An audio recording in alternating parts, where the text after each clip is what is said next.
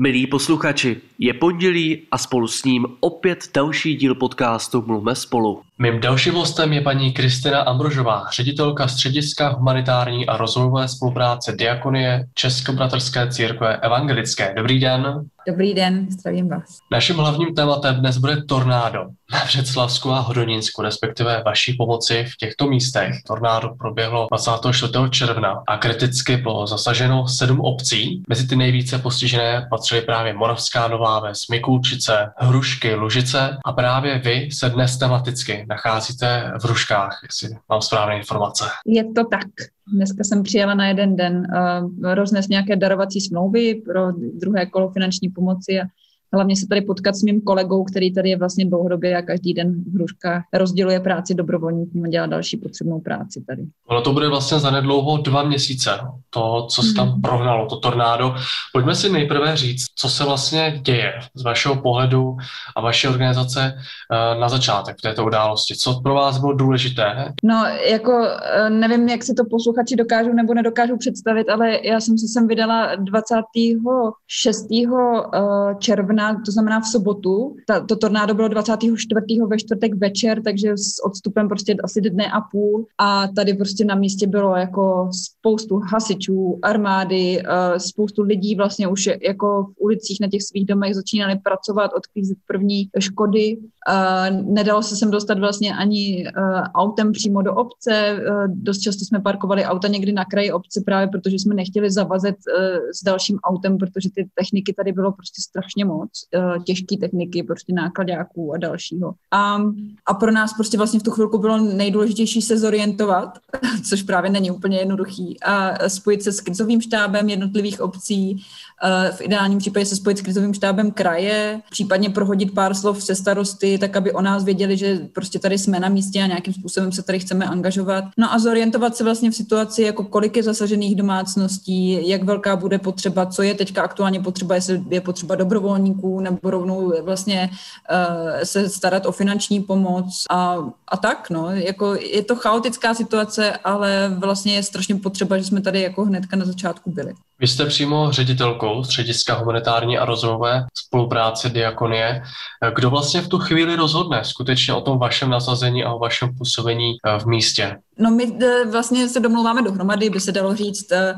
Já jsem ředitelkou střediska, my jsme jedno z mnoha středisek diakonických. Diakonie se Eh, spíš soustředí vlastně na sociální péči v České republice a naše středisko jediné se věnuje humanitární činnosti, takže my jsme se vlastně hnedka ve čtvrtek spojovali se synodní radou naší církve, protože jsme vlastně ceřiná společnost, uh, ceřiná organizace Českobratrské církve evangelické. Uh, spojovala jsem se s ředitelem uh, celé diakonie a hned ve, čtvrtek večer jsme vyhlašovali sbírku, takže jsme se takhle koordinovali dohromady, ale potom jako bylo na mě a na kolezích mých z našeho střediska, aby jsme vlastně se dohodli, kam budeme směřovat naši pomoc, eh, kterou obec vybereme, eh, pokud to bude možné, kde, kde vlastně chceme působit a kdy začneme s naší pomocí, kdy začneme s monitoringem zasažených domácností, tak aby jsme co nejdřív měli vlastně ty nejdůležitější informace o tom, co je na místě opravdu potřeba a kdy začneme vlastně sem přivážet první dobrovolníky, kteří by mohli pomáhat. Když se ještě vrátíme k tomu začátku, tak uh, tam vlastně vy jste samozřejmě nebyli jediní, kdo se začal angažovat v rámci té humanitární pomoci. Tak jaké byly začátky koordinace i třeba s dalšími organizacemi, které v místě pomáhaly? Musím říct, že, že to je jedna z věcí, s kterým mám vlastně poměrně radost, že s většinou organizací, které eh, se samozřejmě okamžitě taky angažovaly na místě, se nám podařilo propojit Uh, někteří tady byli už dřív než my, uh, jako třeba zástupci organizace ADRA uh, a někteří přijížděli v podobnou dobu jako my, zástupci člověka v tísni a okamžitě jsme vlastně začali první koordinované schůzky, tak aby jsme o sobě věděli a aby ta pomoc, kterou budeme poskytovat v těch pěti obcích, byla nějakým způsobem rozdělená, koordinovaná a aby jsme prostě nechodili do, do domácnosti víc organizací najednou, což by opravdu bylo úplně kontraproduktivní a těm lidem by to vůbec nepomáhalo. Když navážu na tyhle úvodní domluvy, tak jak je popisujete, tak co bylo jejich výsledkem, tedy co bylo důležité pro ten například první měsíc té činnosti vaší? Já považuji vlastně za klíčový to, že jsme se dokázali dohodnout to, kdo bude monitorovat jakou oblast. Těch, dom, těch uh, obcí bylo pět, těch jakoby opravdu výrazně zasažených. Uh, takže jsme se dohodli, že uh, my jako diakonie si vezmeme na starosti obec Hrušky, a tak se vlastně stalo to, že tady jsme a působíme tady jakoby přímo v obci. Adra si vzala na starosti Moravskou Novou Ves a člověk v tísni vlastně pak vlastně dostal na starosti zbylé obce pro monitoring. Eh, my používáme, jako všechny organizace, všechny tyhle tři organizace používáme jeden, eh, jednu aplikaci pro monitoring zasažených domácností, což taky prostě obrovsky pomohlo v tom, že jsme vlastně mohli sdílet společný dotazník a ty otázky, které jsme pokládali v domácnostech, tak byly v podstatě stejné. Takže nedocházelo například často k tomu, že jak to mnozí mohli vnímat, že za těmi rodinami docházeli vlastně několik zástupců těch neziskových hmm. organizací a vlastně se jich třeba opakovaně ptali na ty jejich uh, pocity, na ty jejich potřeby. K tomu nedocházelo teda v terénu? No tak uh, úplně se nám nepodařilo samozřejmě tu prvotní fázi jako zachytit, co se týče úplně všech organizací. My jsme se opravdu jako hodně snažili uh, a uh, vlastně ve finále i díky jako člověku v tísni se podařilo prostě zachytit mnoho dalších jako nadací a dalších organizací, které potom s náma vytvořili takovou určitou koalici a začali jsme se koordinovat navzájem, aby právě už do těch domácností jako se docházelo jenom jednou. Eh, tím pádem prostě jsou nadace a nadační fondy, které vlastně do dneška spolíhají na data z našeho monitoringu a to myslím, že je prostě úplně ideální způsob, jak spolupracovat, protože je opravdu zbytečné do těch domácností chodit po vícero eh, organizací. A, a pak jsou prostě organizace, s kterými se ta koordinace úplně nepodařila a tam vlastně jako um, dochází k tomu, že prostě do těch domácností do, dojde vícero uh, dobrovolníků ale myslím, že to tady občané minimálně v Hruškách nevnímají nějak úkorně, že, že už si myslím, že teďka už je to jako úplně únosný a, a zase je dobře, že prostě eh, k těm domácnostem opravdu proudí finanční podpora a proudí poměrně jako eh, rychle a ty lidi to teďka opravdu potřebují. Tam prostě teď, teď je ještě čas, kdy je teplo, kdy prostě se dá opravovat eh, dům a než přijde podzima, zima, tak je potřeba, aby toho vlastně na těch domech co nejvíc opravili. Z pohledu těch potřeb, eh, když se na ně zaměříme těch samotných občanů, tak můžete trochu asi srovnat, jestli v čem se měnili, například za začátku, eh, když to všechno bylo ještě čerstvé, opravdu šlo se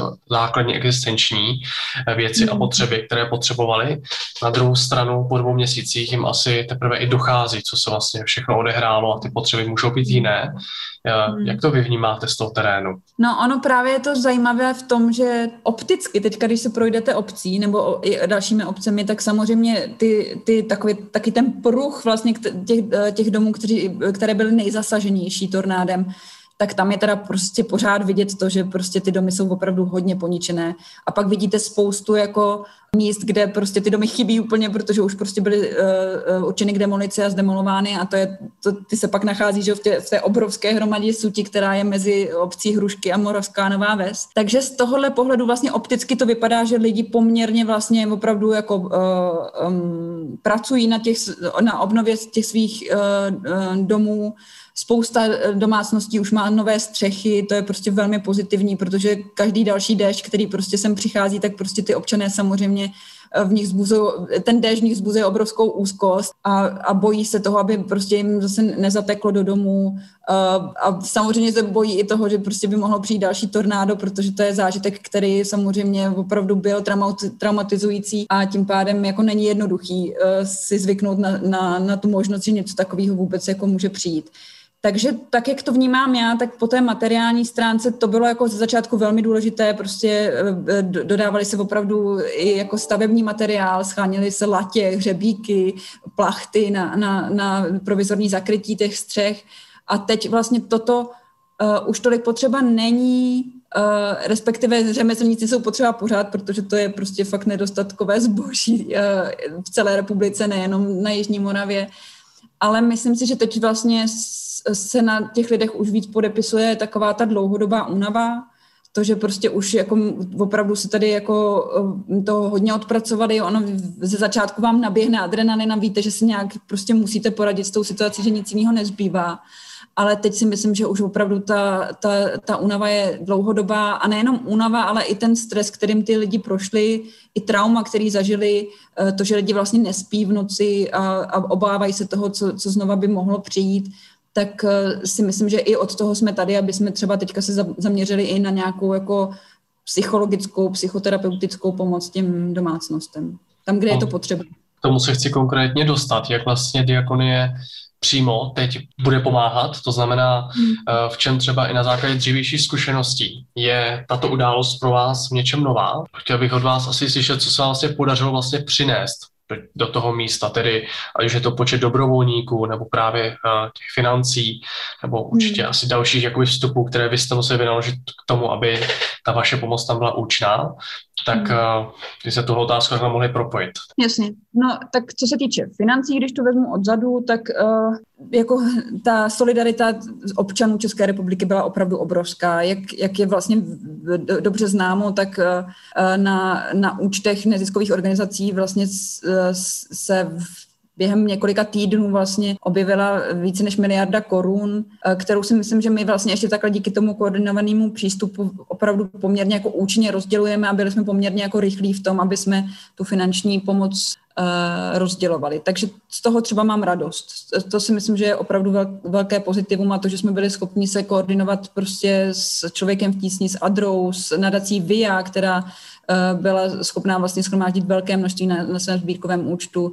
Eh, s nadačním fondem Českého rozhlasu, s, nadač, s nadačním fondem Karla Komárka, tak to je prostě eh, obrovská Eh, obrovská jako pro mě radost, že se něco takového podařilo. Kolik tady se za, za tu dobu vystřídalo dobrovolníků, vám teďka úplně přesně nedokážu říct, protože eh, my jsme se vlastně, my jsme na to šli tak, že jsme eh, se nakonec ujali vlastně koordinace všech dobrovolníků tady pro obec Hrušky, to znamená, že můj kolega Honza Dus, který tady každý, každé ráno rozděluje práci dobrovolníkům, tak mu prostě opravdu každý den projde pod rukama. Někdy pět, někdy deset, někdy dvacet dobrovolníků.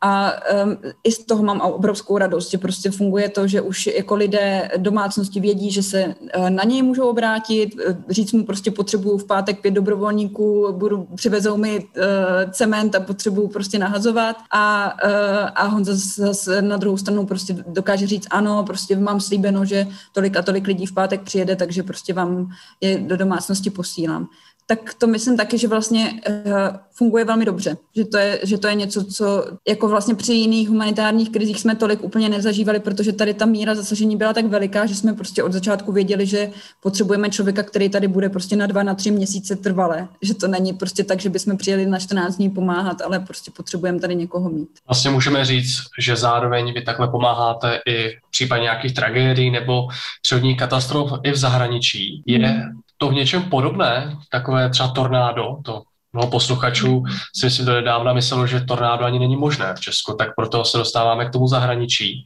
Jestli třeba hmm. právě jsme se přiblížili k nějakému i zahraničnímu fenoménu, kde vy třeba občas takhle pomáháte. No to my, co, co my děláme v zahraničí, tak teda musím říct, že je spíš jako dlouhodobá podpora. Jo? Tam vlastně uh, to, co by se dalo jako propojovat s tematikou jako humanitárních katastrof, tak je třeba uh, téma uh, eh, DRR, uh, Disaster Risk Reduction, ale to znamená v podstatě jako předcházení těm, uh, těm uh, pohromám, těm, uh, těm humanitárním katastrofám, tak aby v ideálním případě k ním ani nedošlo. Jo? Takže, takže se zaměřujeme na prevenci, na to, aby prostě lidi věděli, uh, jakým způsobem uh, zacházet s, s jevy klimatických změn, tak aby se připravili na, na vlny obrovských, obrovského sucha, anebo naopak na, na, na záplavy, ale je to taková jako systematická dlouhodobá pomoc, kterou poskytujeme ať už v jihovýchodní Asii, a nebo to je pomoc vlastně poměrně akutní, ale v podstatě taky dlouhodobá, protože pracujeme třeba se syrskými uprchlíky a to je prostě konflikt, který trvá už 11 eh, let, tak prostě je to něco, kde uh, už taky vlastně se jedná o uprchlíky, kteří strávili na útěku ze své rodné země prostě řadu let a uh, je třeba řada dětí, které se na útěku narodily, už prostě vyrůstají, ať už v Libanonu nebo v Jordánsku, kde my se syrskými uprchlíky pracujeme. Když navážu na tu dlouhodobost, o které vy mluvíte, tak já jsem zaregistroval i nabídku práce u jedné organizace věnující se právě tomu tématu moravského tornáda dokonce na rok. Já, co se týče hmm. nějakého koordinátora, tak eh, to předpokládám, že bude také dlouhodobá záležitost, ta pomoc hmm. tam. No tak uh, uh, my předpokládáme, že tady určitě se budeme jako angažovat rozhodně do října letošního roku, potom uvidíme, jakým způsobem se situace bude vyvíjet dál. Pak už mám spíš předpoklad, že bychom sem třeba dojížděli nějak jako opakovaně, ale už bychom tady ne, nepůsobili úplně jako stabilně. Jako, myslím si, že tak, jak to teďka vidím, tak jako do října uh, té práce rozhodně jako ještě bude spoustu a pak uvidíme, co bude aktuálně potřeba. Ještě, když jsme zmínili to zahraničí, bude pro vás ta česká událost a vaše nasazení v ní nějakou inspirací pro to zahraničí? Přemýšlím, no. Zatím, zatím e, úplnou propojku nevidím právě protože vlastně uh, tam teda působíme v takových těch vlehklých humanitárních krizích, právě uh, uh, se staráme o uprchlíky, uh, ať už je to uh, teda Blízký východ, a nebo třeba Myanmar, kde se zase, a Bangladeš, kde se jedná o, o Rohingy, o, o minoritu Rohingů, která vlastně není příliš vítaná v Myanmaru, nebo má složitou situaci v Myanmaru, tak eh, to jsou vlastně takové jako dlouhodobé humanitární krize, které probíhají trošku jinak, než, než tady eh, tahle, která prostě opravdu byla jako velmi akutní, a, ale zároveň prostě ta vlna té solidarity jako lidí byla tak veliká, že, že se naštěstí, myslím, podaří poměrně jako dobře zvládnout. Není to tak, že by vlastně jsme se připravovali na to, že, že jako uh, to budeme řešit několik následujících let, tak kde vlastně jako v zahraničí jsme připraveni na to, že prostě válka v Sýrii jen tak neskončí, stejně tak situace Rohingů v,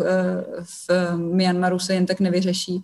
Takže úplnou propojku tam nevidím. My se dostáváme ke konci našeho podcastu. Paní ředitelko, hmm. řekněte mi z vaší jenom osobní zkušenosti a z vašeho pohledu, jak na vás lidsky ta celá událost vlastně zapůsobila, i vzhledem tomu, že sama nesedíte v kanceláři ve vlastní organizaci, ale jste takhle v terénu, eh, tak jaké z toho máte vy sama pocity a vlastní zážitek z toho místa?